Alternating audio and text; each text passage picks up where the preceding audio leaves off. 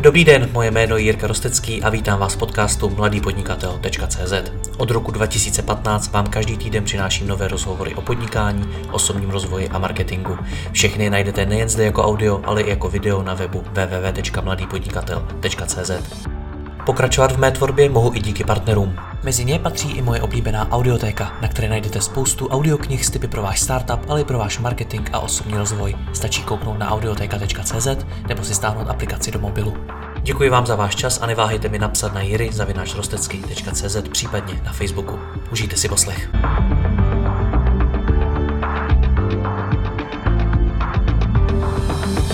Dobrý den, vítejte u dalšího rozhovoru. Tentokrát pro vás mám jedno z předních českých šéf kuchařů Jana Punčucháře, kterého možná znáte ze soutěže Masterchef, nebo ještě lépe z jeho pražské restaurace u Matěje. Své kuchařské umění se začal učit v Česku, spoustu zkušeností ale nabral třeba v Německu nebo ve Švýcarsku. Následně získal i Michelinské ocenění Bib Gurman. Přední, če- přední příčky obsazuje i v soutěži Zlatý kuchař, kterou dokonce třikrát vyhrál. Jana, já vás vítám, dobrý den. Dobrý den. Co to u kuchařské kapacity, jakou jste vy, znamená být šéf kuchařem. Potkám vás ještě vůbec někdy v kuchyni, nebo už dneska spíš vedete svůj podnik a věnujete se těm aktivitám kolem, jako je třeba Masterchef? Tak když se natáčí Masterchef, tak eh, je málo času na to být každý den v kuchyni, protože se to natáčí 4 až 5 dní v týdnu, takže když se natáčí Masterchef, tak mě skoro nezastěhnete v kuchyni, ale jinak, když se natáčí, tak jsem tam prakticky skoro každý den. Mm-hmm. No tak kolik tak z roku jste v kuchyni a kolik, kolik týdnů třeba v roce děláte něco jiného? Tak já si myslím, že minimálně čtyři dny každý týden mě tam najdete, když nenatáčím. Mm-hmm. Co vás baví víc? Baví vás víc ta televize, nebo to vaření, nebo právě budování toho biznesu? Tak mě vždycky od malička bavilo, bavilo to vaření, takže to mě baví, baví dodnes, proto jsem si u Matě odevřel minulý rok i takovou malou degustační místnost, kde eh, se vaří míst, mí, přímo mezi lidma, takže je tam 12 míst a vaříte přímo těm lidem, povídáte se s nima. A opravdu je to, je to místnost, kde, kde je to hlavně o tom jídle a víně. Mm-hmm. K tomu se dostaneme, protože ten koncept té restaurace je velmi zajímavý. Nicméně řekněte mi ještě, co je pro vás osobně vůbec na té práci šéf kuchaře nejkrásnější? Jak to já vůbec neumím říct. Pro mě je to takový život. Já to dělám od malička, kuchaře dělám od malička, protože vždycky jsem byl, byl v kuchyni a prakticky od 15 jsem nic jiného nedělal, nic jiného neumím, takže já jsem na tím nikdy ani nepřemýšlel. Pro mě to je taková láska, nechci říct rutina, ale každodenní, každodenní potěšení být v té kuchyni. A co vás teda baví nejvíc? Jako kdy zažíváte takovou tu největší radost z té práce? Největší radost, když máte plnou restauraci, teď vám lezou ty lístky, teď už začíná být trošku stres v té kuchyni a, a je, to vlastně, je to vlastně takový velký kolotoč, který když se rozjede, tak skoro nikdy se nemůže zastavit. A v těch 11, když už je ten poslední bon a začnete uklízet, tak to z vás zase spadne a, a těšíte se na, na druhý den. Takže já myslím, že takový ten kolotoč v té kuchyni, co, co znají jenom kuchaři a číšníci, ty lidi, co tam prostě jsou. Hmm. Jak, jak my v Česku vnímáme práci šéf kuchaře? Vnímáme, řekněme, jeho roli a hodnotu pro restauraci správně? Je dobře, že už v České republice je to tak, začíná být jako ve světě, že ten šéf kuchař, ten majitel té restaurace je, je, to, je to lákadlo pro ty, pro ty hosty, aby za ním jeli. Mm-hmm. No, protože mi se stává, že nejenom z Prahy 6 k nám chodí na oběd, ale že přijedou, přijedou z nějakého menšího města, přijedou si to užít, přijede celá rodina a, a už je hezký, že za tím jménem, za tou restaurací i tím šéf kuchařem ty lidi jsou ochotní dojet. Takže to hmm. si myslím, že je hlavní plus toho šéf kuchaře. Takže začínají ho vnímat jako, jako to, to lákadlo a ta, ten puls té kvality. U kolika kuchař, šéf kuchařů ale tohleto v Česku lze říct, že se jim tohle děje? Není vás ve výsledku jenom pár? Tak já nevím, co si myslíte, že je pár, ale, ale myslím si, že třeba takových 30, už jich 40 už jich asi bude. Mm-hmm. Jak se to stane? Jak se, jak se ten šéf kuchař dostane až do pozice, kdy lidé jezdí vyloženě za ním?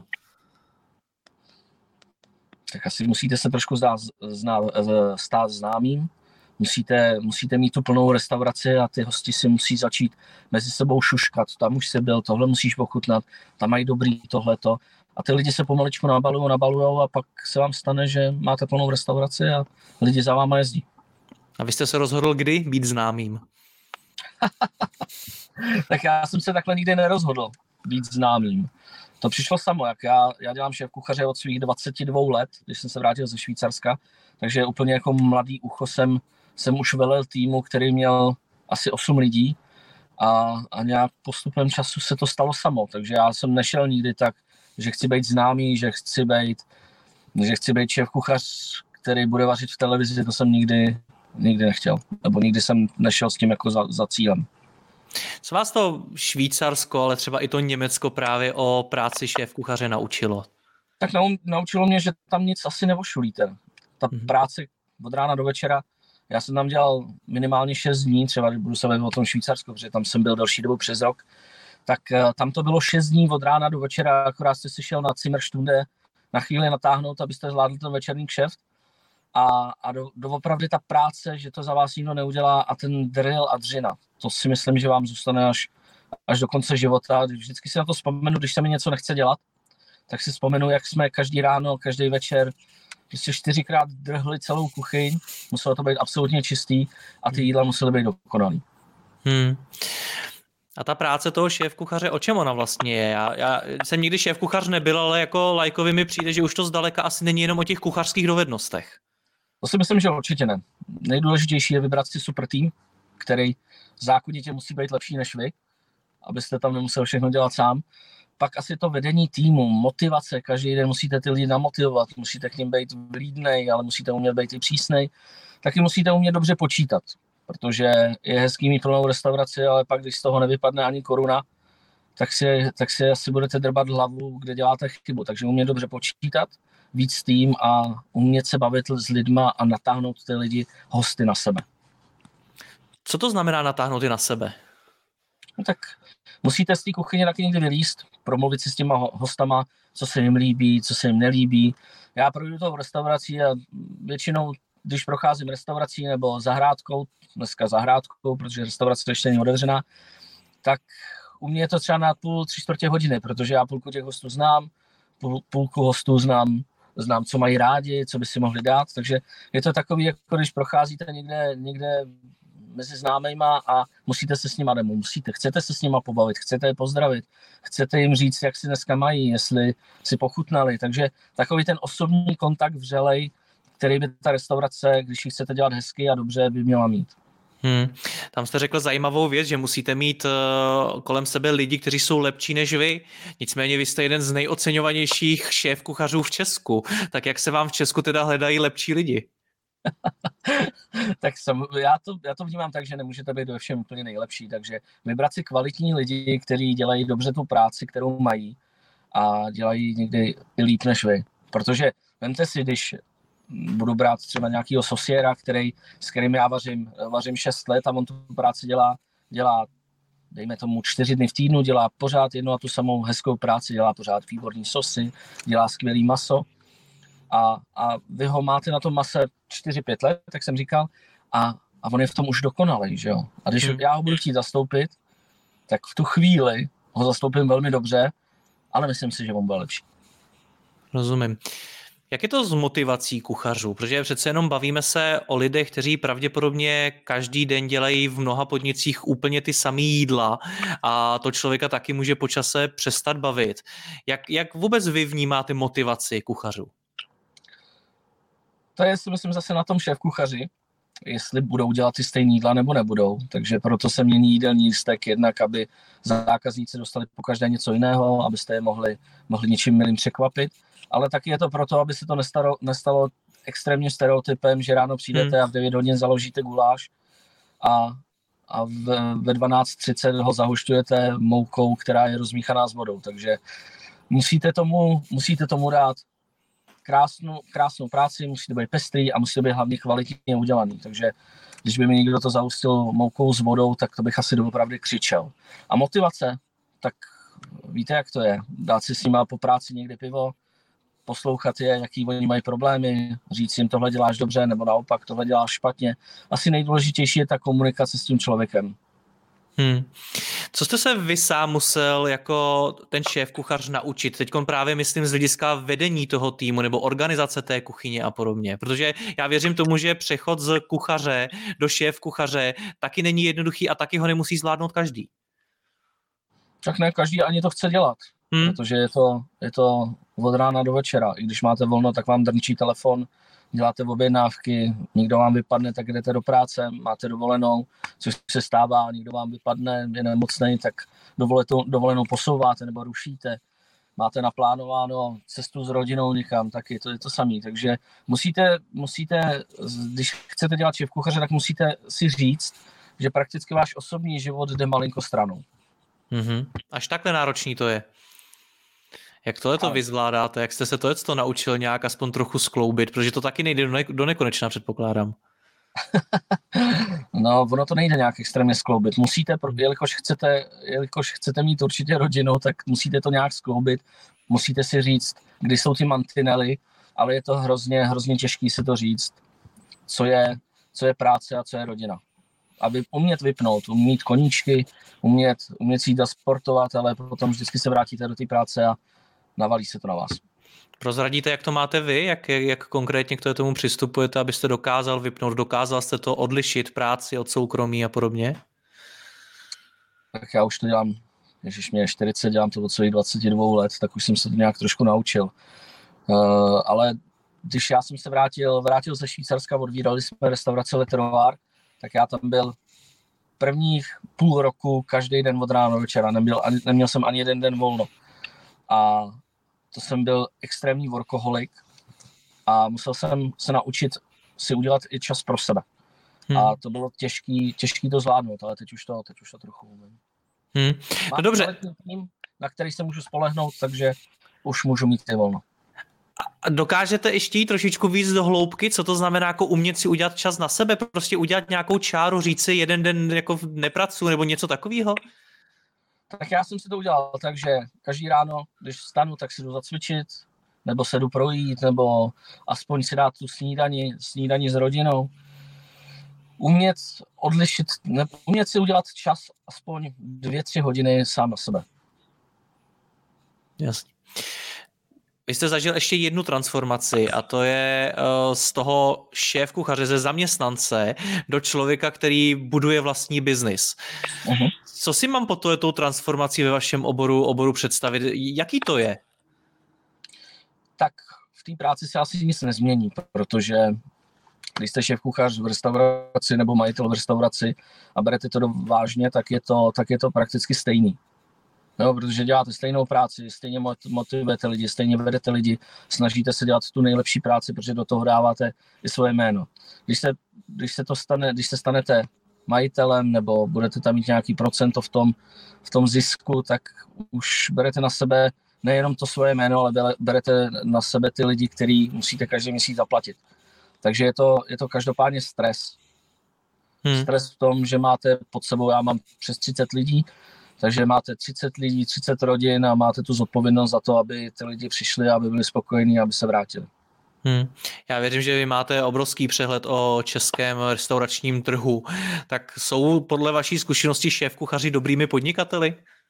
No jak kdo. jak kdo. Ale nejdůležitější je asi, asi aby začali, začali ty lidi taky počítat, aby, aby to nebylo jenom tak, že na ten talíř dám ty nejdražší suroviny a budu to chtít, eh, budu to chtít prodat za nějaký peníze, aby to bylo prodejní a pak když si to spočítám, tak na to nevydělám nic. Takže myslím si, že je důležité, aby šéf kuchař uměl počítat a uměl hlavně zpracovat ty suroviny, které se nakoupí. Aby, jak se říkalo, že od ouška až po ocásek toho prasete všechno spotřebovali. Jak byste ho to učil, právě to počítání? Protože mně přijde, že právě to počítání je jednou z největších slabin vůbec firem, nejenom, nejenom restaurací, ale obecně podniků. Tak jak byste to učil toho šéf kuchaře? tak já nejsem ten, který by měl učit nějaký šéf kuchaře nějak, eh, nějak hospodařit, to, to přeci každý musí umět sám, nebo ten majitel musí, musí říct, jak to má být. Ale asi dobrá ukázka je toho, když když je kuchyň a, a berou se buď celý kuřata nebo jenom prsní řízky a když vezmete celý kuře, tak uděláte z prsních řízků, uděláte nějakou minutku nebo kuřecí řízek ze stehna ho můžete upít nebo můžete udělat omáčku a z toho skeletu můžete udělat vývar dobrý nebo dobrou polévku. Ta cena je, cena je nižší, než když si objednáte zvlášť stehna, zvlášť prsa a zvláště skelety. Takže hmm. Asi jenom takhle umět se nad tím, nad tím zamyslet, kolik z toho můžu vytěžit. Mm-hmm. Vidíte ještě něco, co často zakladatelé restaurací hodně podceňují?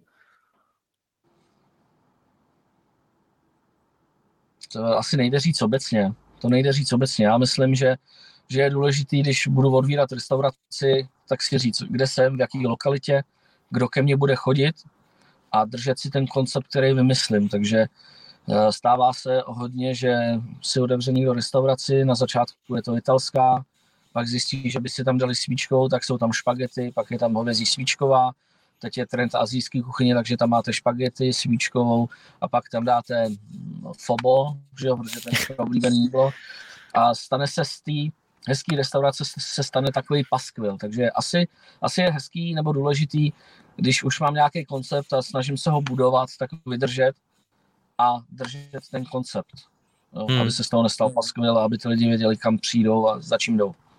Jak se ten koncept vůbec vymýšlí? Je to takový to, že co mě baví, to budu nabízet, anebo je dobrý se spíš dívat na poptávku na tom trhu a podobně? Jsou asi dvě možnosti. Buď vy něco umíte dokonale, nebo dobře a myslíte si to a jste přesvědčený, že vám ty lidi za tím přijdou, takže to vymyslíte vy a pak si to snažíte prorazit, anebo naopak, uděláte si průzkum trhu, řeknete si, kdo k vám chodí, a pak se to snažíte napasovat na to místo, na to, jak to tam vypadá. Třeba já, když jsem přišel k nám do restaurace k Matějovi poprvé, když tam nic nebylo, jenom ten dům a těch 16 starých kaštanů zelených, tak jsem si říkal, tady by asi byla blbost dělat italskou restauraci, když to tam vypadá jak zájezdní hostinec. Takže pro mě bylo jasný, když jsem tam přišel a dýchlo to na mě a přišel jsem dovnitř do té restaurace a, a tam vždycky byla hospoda a má to svýho ducha, tak já jsem věděl hned, co tam chci dělat. Věděl jsem, že to musí být poctivá, poctivá česká kuchyně, dobrý pivo, dobrý víno a příjemný personál. Takže to jsem věděl hned. Nikdy mě nenapadlo nic jiného, že bych tam dělal. Takže jste ani si vlastně nedělal žádný průzkum trhu, nebo jste ani nepostupoval podle toho, v čem vy jste podle ne. sebe jako úplně nejlepší? Ne, takhle jsem nepostupoval. Já jsem věděl, věděl, že je to na Praze 6, je to na Hanspalce, takže tam nedostanu asi tisíc turistů za den, to jsem věděl takže jsem musel cílit na ty lidi, kteří tam jsou. Ale jak to tam vypadá, jak to na vás působí a ta historie celého toho domu, pro mě bylo jasnou, jasnou volbou, že to bude česká kuchyně, nebo hmm. Ona to není úplně velká restaurace. Tam se vejde kolik lidí dohromady tak? No tak zahrádka je přes 100. Tak se zahrádku, OK. Spodní patro, no počkejte, spodní patro to má 90 a vrchní patro Aha. to má 70. Mm-hmm. Takže ona to docela velká restaurace je. No, mě, mě právě zajímá, jak jako vy přemýšlíte nad tou velikostí. Jestli, jestli jste jako chtěl co největší podnik, anebo jestli to o té velikosti není.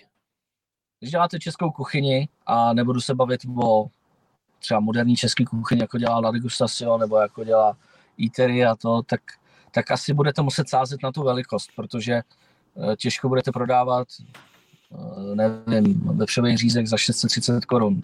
Takže vy potřebujete asi mít tu restauraci, aby se vám ta židle obrátila, abyste měl dostatek prostoru na to, kde si ty lidi sednou. Protože tam je to obrátková věc, když je to česká kuchyně. Takže ta restaurace musí být, musí být velká, musí mít určitě přes to, přes to místo. Mm-hmm. Já vím, že uh, četl jsem o vás, že to byl váš sen, uh, otevření vlastní restaurace. Mm-hmm. Jak, jak dlouho jste to připravoval? tak máte sen a něco, co se vám splní, ale na jedné straně je sen a něco, co, co, co můžete, můžete udělat. Já, já jsem měl takový sen už od malička, že bych chtěl vlastní hospodu, která bude, která bude nějak, nějak plná, bude na českou kuchyni, ale nešel jsem za tím, jak slepice po flusu, to ne.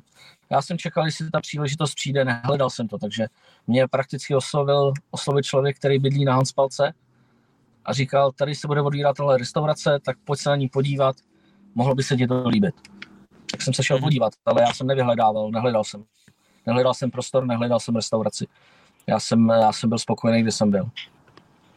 Co následovalo potom? Já většinou natáčím eh, s podnikateli z jiných oborů a tam se mm. bavíme o, já nevím, o tvorbě nějakých business plánů, strategií, právě analýz průzkumů toho trhu a podobně. Tak probíhalo něco podobného i ve vašem případě?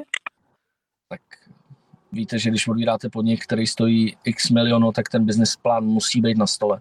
Musí být na stole jasný koncept, musíte mít jasný složení, složení týmu, kolik budete potřebovat lidí a taky návratnost a všechny výnosy, takže ten biznis se dělá úplně stejně jako v každýkoliv, jakýkoliv jiným, jiným biznise. A akorát, akorát je, to, je to trošku víc, víc živý a víc, víc neznáma, protože nevíte, jestli ty lidi přijdou nebo nepřijdou. Mm-hmm. Pro mě bylo velký plus, a to musím otevřeně přiznat, že jsem se objevil v televizi a že jsem se znal trošku známějším i mimo gastronomický svět. Jo, takže takže bylo, bylo hezký, že my jsme odvírali, bylo to 1. května, přesně před rokem a, a tam stálo 50 lidí a čekalo, až otevřeme. Takže to, hmm. o to to bylo jednodušší. Takže předčilo to náš, náš business plán, náš, náš, naše očekávání to předčilo. Kdyby ta televize nepřišla, tak nebo, nebo stejně, řešíte vy dneska nějak marketing? Tak každý musí řešit marketing. Musíte, musíte, musíte koukat na, na Instagram, Facebook, musíte mít dobře stránky, musíte dát těm lidem vědět, že máte otevříno, že máte, uh, že máte zavřeno, musíte dát vědět, že je nový menu, musíte, musíte ty lidi informovat, musí o vás, o vás slyšet, protože jinak na vás zapomenou. Hmm. Takže řešíme marketing hodně a, a není to malá položka v našem, našem v našich financích, ale, ale je to jednodušší tady v tom. Vy říkáte, že každý musí řešit marketing, ale já když se podívám na většinu restaurací, tak oni ještě ani několikrát nemají Instagram, nemají Facebook, eh, mají šílený webové stránky a podobně. Tak je to až tak velká samozřejmost? Pro mě je to samozřejmost, pro mě je to nutnost. Žijeme ve světě, kdy každý má telefon, každý je minimálně jednu, dvě hodiny na telefonu přes den a když někam jde, tak se vždycky podívá na to, kam jde, proč tam jde a co si dá. Takže pro mě je to nutnost. Dřív jsem si to nemyslel, hmm. ale dneska, dneska si myslím, že je to úplně bezpodmínečně nutný se tady těm věcem, věcem věnovat. A co vás přesvědčilo? Co, co změnilo ten pohled, když jste si to dřív nemyslel? Asi ten, asi ten postup toho těch lidí, jak vnímají teď dneska tu moderní technologii, jak ji používají. Jo, že když si jde někdo něco koupit, tak prvně si o tom přečte přečte na internetu, pak si to vygooglí tu cenu a pak, pak si to jde koupit nebo si to objedná. Takže dneska prostě ta doba tak, doba tak je a bez toho, aniž byste měli Instagram a webové stránky, dneska asi už nejde, nejde v Praze podnikat. A mimo Prahu? Nebo abyste byli úspěšní. A mimo Prahu? Tak je zase otázka, kolik, jakou restauraci máte, kolik lidí vám tam chodí a na co jste cílení. Když budete někde v nějaký malý vesničce, kde je 200 lidí a víte, že vám tam nikdo jiný než těch 200 lidí nepřijde a tak nepotřebujete asi, asi, asi žádný stránky internetový, to dáte na nějakou, nějaký meníčko, dáte na nějakou výlepku na, na tom, na náměstí a ty lidi si to přečtou a přijdou, ale ale ve větším městě už je to nutnost. Nutnost, určitě hmm. nutnost. Tak se budeme bavit primárně o těch větších městech, tak jak se tam vlastně chová teda zákazník restaurace? Právě z hlediska toho, jestli do té restaurace vůbec přijde a vlastně i jak se chová v ní a potom, co ji opustí, z hlediska používání technologií a podobně. Tak v používání technologie je nej, nej, nejhorší nebo nejlepší, já nevím, že každý může mít svůj názor a může ho veřejně, veřejně někde sdílet, jo? takže stane se vám, že, že se že třeba host si objedná polévku a pak vám na internetu napíše, že ta polévka byla dobrá, ale že byla příliš horká, což se stává.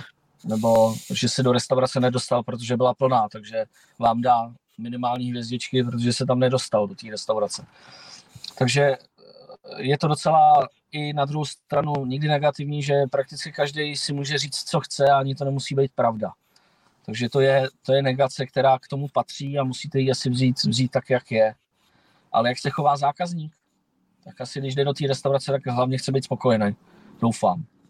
že tam nejde hned z prvního si dělat svoji food kritiku na restauraci a že on je největší odborník. Takže já budu mluvit za sebe, když já jdu do restaurace a jsem někde v cizině nebo jedu do nějakého města a někde chci jít, tak se podívám, co, co vaří, vyberu si, vyberu si nebo na doporučení, vyberu si, co asi bych si mohl dát, přijdu tam a chci si to hlavně, hlavně užít. Chci, chci pochopit, jak to ty lidi dělají, chci vědět a cítit z toho, jestli to dělají dobře a hlavně si to užít. Protože do restaurace se má jít, hlavně se je dobře, jít dobře najíst, pobavit, dobře napít a ne primárně, primárně to tam mít se sekat. Hmm. Eh, vy jste řekl, že marketing pro vás není malá položka ve vašem rozpočtu. Aha. Nevím, jestli to není už moc jako soukromá otázka, ale chcete prozradit přibližně, jak velká položka to je? Eh, když budu mluvit měsíčně, tak jsou to desetitisíce. Nejsou to sta tisíce, ale desetitisíce. A, a zvládáte to řešit sami, nebo na to máte nějakou externí agenturu, nebo jak to řešíte? Máme na to agenturu, my to nezvládáme, protože každý má dělat tu práci, kterou umí. A já, jelikož jsem kuchař, tak asi nerozumím tady těm věcem. Takže když potřebuju opravit doma, nebo opravit, postavit doma na zahradě domek, nějaký zahradní, tak to taky nedělám já. Takže mm, já razím to heslo, když něco potřebujete, tak na to bude třeba odborníků, takže máme na to externí firmu, která se o to stará. No ale pozor, já když se třeba dívám na některý ty zahraniční šéf kuchaře, tak u nich eh, cítím, že jsou už jako mnohem zručnější právě v používání těch technologií a sami budují i svoji značku aktivně, jsou hodně na sociálních sítích a podobně. To vás neláká? Tak to děláme taky, tak jako víte, že že ta externí firma, která se stará o tom, aby to bylo dobře napsané a aby to bylo dobře vyfocené, tak to, to neuvaří. Takže to musí být vždycky, vždycky jedna ku jedný v tom, v tom a musíte spolu spolupracovat. Takže to není tak, že oni si všechno udělají a to, ale, ale potom, jak komunikovat s tím zákazníkem, aby to dobře znělo, aby to nalákalo lidi, aby, aby tam byl třeba když načepujete pivo, tak aby to pivo bylo dobře nasvícené, abyste, když se na něj kouknete, hned abyste na něj dostal chuť, tak to ten výčepní neudělá, když skvěle to pivo udělá. Rozumím. Kam si myslíte, že se to to celý posune? Protože e, přijde mi, že i na ty restaurace právě z hlediska toho marketingu stále větší tlak, stále větší požadavky. Tak kam to bude pokračovat? To netuším. Ale, ale asi nám nic jiného nezbyde, než na to reagovat. Takže takže budeme sledovat, sledovat kam se to posouvá a budeme budem na to reagovat, ale, ale netuším. Tak teď, teď nám ukázala tady ta věc, která tady ty dva měsíce byla a bude, tak nám ukázala, že, že třeba jídlo sebou teď bude hodně populární, hodně moderní a, a uvidíme třeba za tři, čtyři roky budeme dělat jídla, jídla sebou. Teď to neděláme, protože já pořád si myslím, že ty lidi by měli přijít do té restaurace a je lepší, když to jídlo dostanete na talíři a vám ho, přinese vám ho číšník během deseti vteřin na, na, na stůl a vy ho ochutnáte, tak je lepší, než když se někam přiváží tím autem, je zabalený a vy ho pak musíte ještě regenerovat, ohřívat a něco s ním dělat. Takže já doufám, že, že to bude ne v takové míře, jako to bylo teď, to balený jídlo sebou. Takže moc velký fanoušek rozvozu jídel nejste, evidentně. Ne, ne, ne, to já vůbec, vůbec neříkám, jestli je to dobře nebo ne, ale ale mně se to, mě přeci jenom, když mám restauraci, tak chci, aby ty lidi za mnou chodili do restaurace. Chci, aby si tam sedli, chci, aby si odnesli ten plnohodnotný zážitek z té restaurace. Vůbec, vůbec nehodnotím, jestli, jestli je dobrý jídlo, když se zabalí nebo ne, to je každýho věc, každý dělá svůj biznis a myslím si, že je to na zvážení zákazníka, co si vybere. Hmm. Vy sám nad těmi rozvozy z toho, řekněme, jako podnikatelského hlediska nějak přemýšlíte, kalkulujete, jestli se vám to vyplatí nebo nevyplatí, nebo do toho jako opravdu principiálně nejdete prostě? Zatím, zatím jsme, my máme co dělat, aby jsme ustravovali tu restauraci, kterou máme, aby jsme, aby jsme uvařili, aby jsme měli dostatek jídla. Takže zatím na tom, na tom neuvažujeme, ale říkám, nikdy neříkej nikdy, takže může se ta doba vyvinout, na podzim se může stát to, co se stalo teď na jaře a budeme přemýšlet, jak budeme rozvážet jídlo. Takže nikdy neříkej nikdy, ale teď, teď ani nemáme kapacitu na to balit jídlo sebou. Hmm. Ještě bych se rád vrátil k tomu business plánu. Říkal jste, že jste si ho taky vytvořil před otevřením vaší restaurace. Tak uh, pro člověka, který si třeba chce otevřít svoji restauraci a takový business plán nikdy netvořil, tak co vůbec má obsahovat? tak, za první asi kolik to bude stát, ta restaurace. Pak budete muset mít měsíční, měsíční náklady, které jsou fixní, které musíte vždycky zaplatit. Pak musíte si udělat, kolik to jídlo bude stát, kalkulace na, na základní jídla, který, který budou, kolik to bude stát, kolik z toho, z toho, z toho máte čistý zisk. Pak musíte vědět denní držbu, držbu na hosta a, a spočítat si, jestli vůbec se můžete dostat na tu vysněnou nulu. A pak si říct, co z toho chcete dostat, kolik k vám může chodit lidí, kolik vám bude stát personál a, a počítat a počítat a počítat. A pak si říct, ano, tohle dává smysl, anebo ne, to vůbec nedává smysl, to radši budu zaměstnaný. Co je vůbec největším úskalím restauračního biznesu? Co, co nejvíc brání restauracím dostat se na tu nulu? Ježíš, to víte, víte, kolik toho je a to je ale nejenom v restauračním biznesu, to je hmm. ve všech biznesech. Ale, ale asi nejdůležitější je dostat tam toho hosta a pak, když odchází, aby myslel na to, že se chce vrátit, tak aby se vám vraceli ty lidi a aby, abyste na to mohl postavit každodenní živobytí musíte tomu rozumět, protože spousta restaurací zkroskotala na tom, že si otevřeli lidi, který, který moc té gastronomii nerozumí. Jo, že, hmm. že dělají jiný život a chtějí mít jenom restauraci, kam by chtěli chodit. Takže super model je, je v dnešní době, že máte člověka, který má hodně peněz a rád chodí do restaurace, rád cestuje, rád jí. Tak si řekne, a proč já bych vlastně nemohl mít restauraci? Takže si otevře restauraci a teď začne schánit personál, že jo, a pak zjistí, že že ten personál neumí a nechce dělat to, co on, on by od toho očekával. A hlavně ten člověk má svůj biznis a chce se věnovat tomu biznesu, který ho živí a ta restaurace potom postupně jde na druhou kolej. Takže já si myslím, že když někdo si chce otevřít restauraci, tak by měl vědět, s kým si ji odvírá. Takže minimálně mít dva lidi, který, na který bude sázet a kterým bude stoprocentně důvěřovat a určitě jim musí dát, musí dát podíl, aby to brali jako, že jsou svít, jako, že je to jeho jejich. Mm-hmm. Takže šéf kuchař a člověk, který se bude starat, starat o ten plac. Hmm. Je manaž, manažera restaurace a šéf kuchaře a na tom to sázet. Bez toho bych to neodvíral. Co si mám v roce 2020 představit pod tím rozumět gastronomii? Tak rozumět gastronomii znamená, že dobře jíte, že poznáte, jestli je to kachní foie gras nebo husí foie gras, ale, ale že jste v té kuchyni vystál a máte představu o tom, co to obnáší. Hmm. Já, já tady trošičku narážím na to, na co jsme... Každý, každý food kritik a každý rozumí gastronomii, protože už jednou aspoň byl v Itálii, takže ono, je to, je to velký rozdíl mezi tím, mezi tím umět dobře jíst a dobře se nastravovat a potom stát v té kuchyni a stát na tom place. To je velký rozdíl. Já právě jsem se na to ptal i v souvislosti s tím, o čem jsme se bavili předtím, a to jsou ty znalosti, řekle, řekněme, marketingu, vedení lidí a podobně, ty jsou teda taky důležitý. Jasně. To každý právě ten, kdo, kdo bude úspěšný a to, to musí mít v sobě. Hmm. Uh, vy jste otevřel restauraci, jmenuje se, jak jsme zmiňovali, u Matěje a tam je nejenom, že ten klasický lokál s tím výčepem, ale je tam právě i ten stůl pro 12 lidí, což je takový v Česku bych řekl relativně jako speciální koncept. Tak uh, jak to funguje? než, než se stala korona, tak jsme měli na měsíc a půl večer vyprodáno, že Aha. jste si tam nesedl. Takže funguje to velice dobře, jelikož to má 12 míst a ty lidi chtějí soukromí a chtějí se bavit o té kuchyni, protože, protože jídlo je teď velice moderní, sami to vidíte v televizi, sami to vidíte, jak ty lidi se baví o těch restauracích, jak je navštěvují. Takže je to velice, velice oblíbená věc, takže když ty lidi přijdou a můžou vám koukat pod tu pokličku a ptají se vás přesně, jak to děláte a ty lidi to zajímá, tak je to koncept, který, který funguje, hmm. který je fakt dobrý a máte jen 12 míst. Co si budeme povídat. Takže jenom pro posluchače, kteří, kteří neví, jak to u vás funguje, tak vy tam tedy vaříte přímo před nimi a těch 12 lidí tam je u jednoho velkého stolu. Nemusí to být jenom 12 lidí, protože ten stůl je jeden velký, ale on se dá rozdělit na 6 dvojek.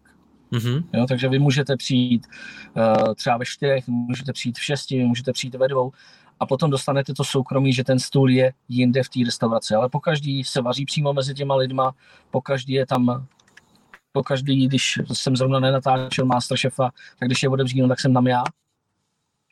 a je otevřeno jenom čtyři dny v týdnu, aby tam byl stálý personál. Což je důležité, když přijete do takovéhle malé restaurace, jdete za tím zážitkem, aby vás ty číšníci a ty kuchaři znali a naopak. Aby vy jste znali je, abyste věděli, co od nich můžete očekávat. A je to, jako kdybyste přišel k někomu domů. Já tomu říkám takový obýváček, jako kdybyste přišli ke mně, ke mně domů a abych vám vařil. No, vy to i propagujete jako stůl Jana Punčocháře, takže je to opravdu skoro jako vás doma. Přesně. I to tam skoro tak vypadá. Jak vás to napadlo tohle, to, takovýhle koncept v Česku? Já jsem, já jsem věděl, že my to hraní s tím jídlem a to piplání a ta vícechodová degustační věc, kde, kde si berete humry a berete to nejlepší maso, takže by mi to chybělo. Jo, že bych stejně potom někde hledal něco, kde bych se jako vyblbnul. Jo, kde mhm. bych, kde bych uh, vymýšlel ty jídla a bavily by mě ty kombinace, které jsou netradiční a do toho velkého lokálu se to nehodí. Tak jsem věděl a hledal místo, nebo ne hledal, ale viděl jsem, když jsem tam přišel, že tady v té straně by to mohlo být. Hmm. Je třeba tohle ta budoucnost eh, restauračního biznisu, že když budu mít hlad a budu se potřebovat najíst, tak si to třeba objednám domů, ale když budu chtít zažít zážitek, tak právě půjdu do něčeho takového? Asi jo, je to možný. To nám ukáže čas. Ale ve světě to tak je, že když má někdo, někdo fakt super restauraci, tak k tomu má nějaký bistro nebo má k tomu větší, větší restauraci, kde prakticky, když to řeknu úplně otevřeně, tam se vydělávají peníze, točí se peníze a tady si už hraje. Hmm. Jak se tam zmiňoval ten, že musím udělat maximum pro to, aby se ten host vrátil do té restaurace, tak mi ještě řekněte, co by tím důvodem mělo být? Já, já, já když budu hodně, hodně ošklivý, možná mě opravíte, ale v, jsem z Prahy, v Praze je spousta restaurací, řada z nich má velmi dobrý jídla, tak eh, to možná už není jenom o kvalitě toho jídla samotného, ale je to možná o nějakých dalších věcech a možná ani ne o prostředí, nebo ne? Každý člověk je jiný, každý k tomu přistupuje jinak, takže to já vám neumím říct přesně, ale já vím, že když, když se dobře najíte, budete dobře obsloužený, obsloužený s úsměvem a ještě ten, tu restauraci budete mít rád, pak někdo k vám přijde, trošku se s váma pobaví, usměje se na vás a budete se cítit dobře, tak se určitě budete chtít vrátit. Takže já myslím, že je to o tom pocitu, je to o tom pocitu, jak se tam cítíte, je to o tom, co jste, co jste dostal za služby, za ty vynaložený peníze, na který musíte vydělávat. Takže je to o tom celkovém dojmu a když budete spokojený a budete odcházet se super pocitem, jak se tam na tisíc procent vrátíte. Já z vás cítím, že to je hodně i o tom personálu, který tam samozřejmě v té restauraci je. No, to je alfa, alfa omega všeho. Jak, jak ho přivez? Jak přivez do, do, do své restaurace kvalitní personál? Když si třeba vezmu Prahu, je další větší města, tady se bojuje o lidi. No, tak teď už se to zase malinko změnilo. Dřív, před těma dvouma měsícema, tak bylo složitý sehnat super personál. Bylo složitý, abyste sehnal příjemného číšníka, který nebude chtít 220 tisíc na výplatě a bude dělat to, co mu řeknete a bude rád. To bylo velmi složitý. A teď se to malinko změnilo, protože teď jsem schánil do nějaký malý kavárny, který, kterou odvírá moje, moje kamarádka tak jsme schánili personál a během jednoho dne tam bylo 36 kuchařů a 22, 22, 22 cukrářů přihlášených. Takže myslím si, že teď bude i boj z toho personálu, aby si vybrali kvalitní restauraci, kvalitního majitele, který se od ně, od ně postará. To zní skoro jako příležitost právě pro lidi jako jste vy, vyzbírat si z toho trhu teď ty nejkvalitnější lidi. To říkáte přesně. Jak na to jdete? Jak poznáte kvalitního člověka?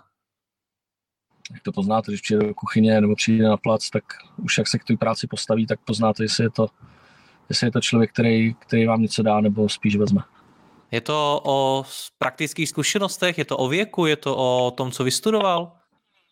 Ne, o studiu to určitě není. Tady v té tady v profesi to není o studiu. Je spousta kuchařů, kteří nemají, nejsou vystudovaní a jsou to výborní kuchaři. Tady je spíš o to, ani to není o věku jestli je mu 30 nebo 45, to je úplně jedno. Je to o tom přístupu a jaký má, jakou má chuť a jestli chce dělat nebo nechce dělat. Hmm. Snažíte se je vy sám nějak posouvat v tom jejich eh, řemesle, když to tak řeknu, aby byly lepší a lepší?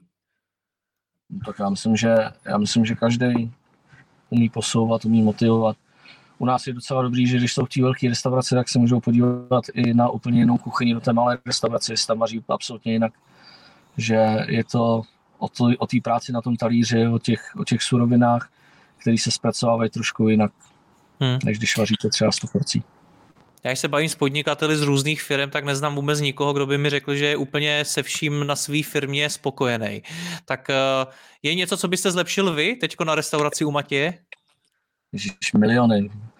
Na restauraci máte to nejhezčí nebo nejhorší, že je to živý organismus, který se každý den předělává, který se tvoří a to, já když projdu to, já vidím chyb, tak se snažíme pracovat. Tak co Ale třeba byste chtěl? Nebudu ne, říkat. A, a neřeknete ani něco, jak jako něco, na co se můžeme těšit? Ježíš Maria, no jasně. Můžete se těšit, tak teď třeba dělám na zahradě, děláme, děláme udírnu, takže budou domácí, domácí klobásky, bude domácí uzený, bude tam velká, velký grill, kde se budou moc eh, grillovat kruty, kuřata, masa, všechno bude vonět po, po tom dřevě, po tom dřevěném uhlí. Tak na to se třeba teď můžete v létě u, mě, u nás těšit. Super. Já vám moc děkuji za rozhovor, ať se vám daří, ať zvládnete celou tuhle tu dobu. Vím, že zejména pro váš eh, obor je velmi náročná, tak ať to zvládnete a mějte se hezky. Naschánou. Taky, naschánou.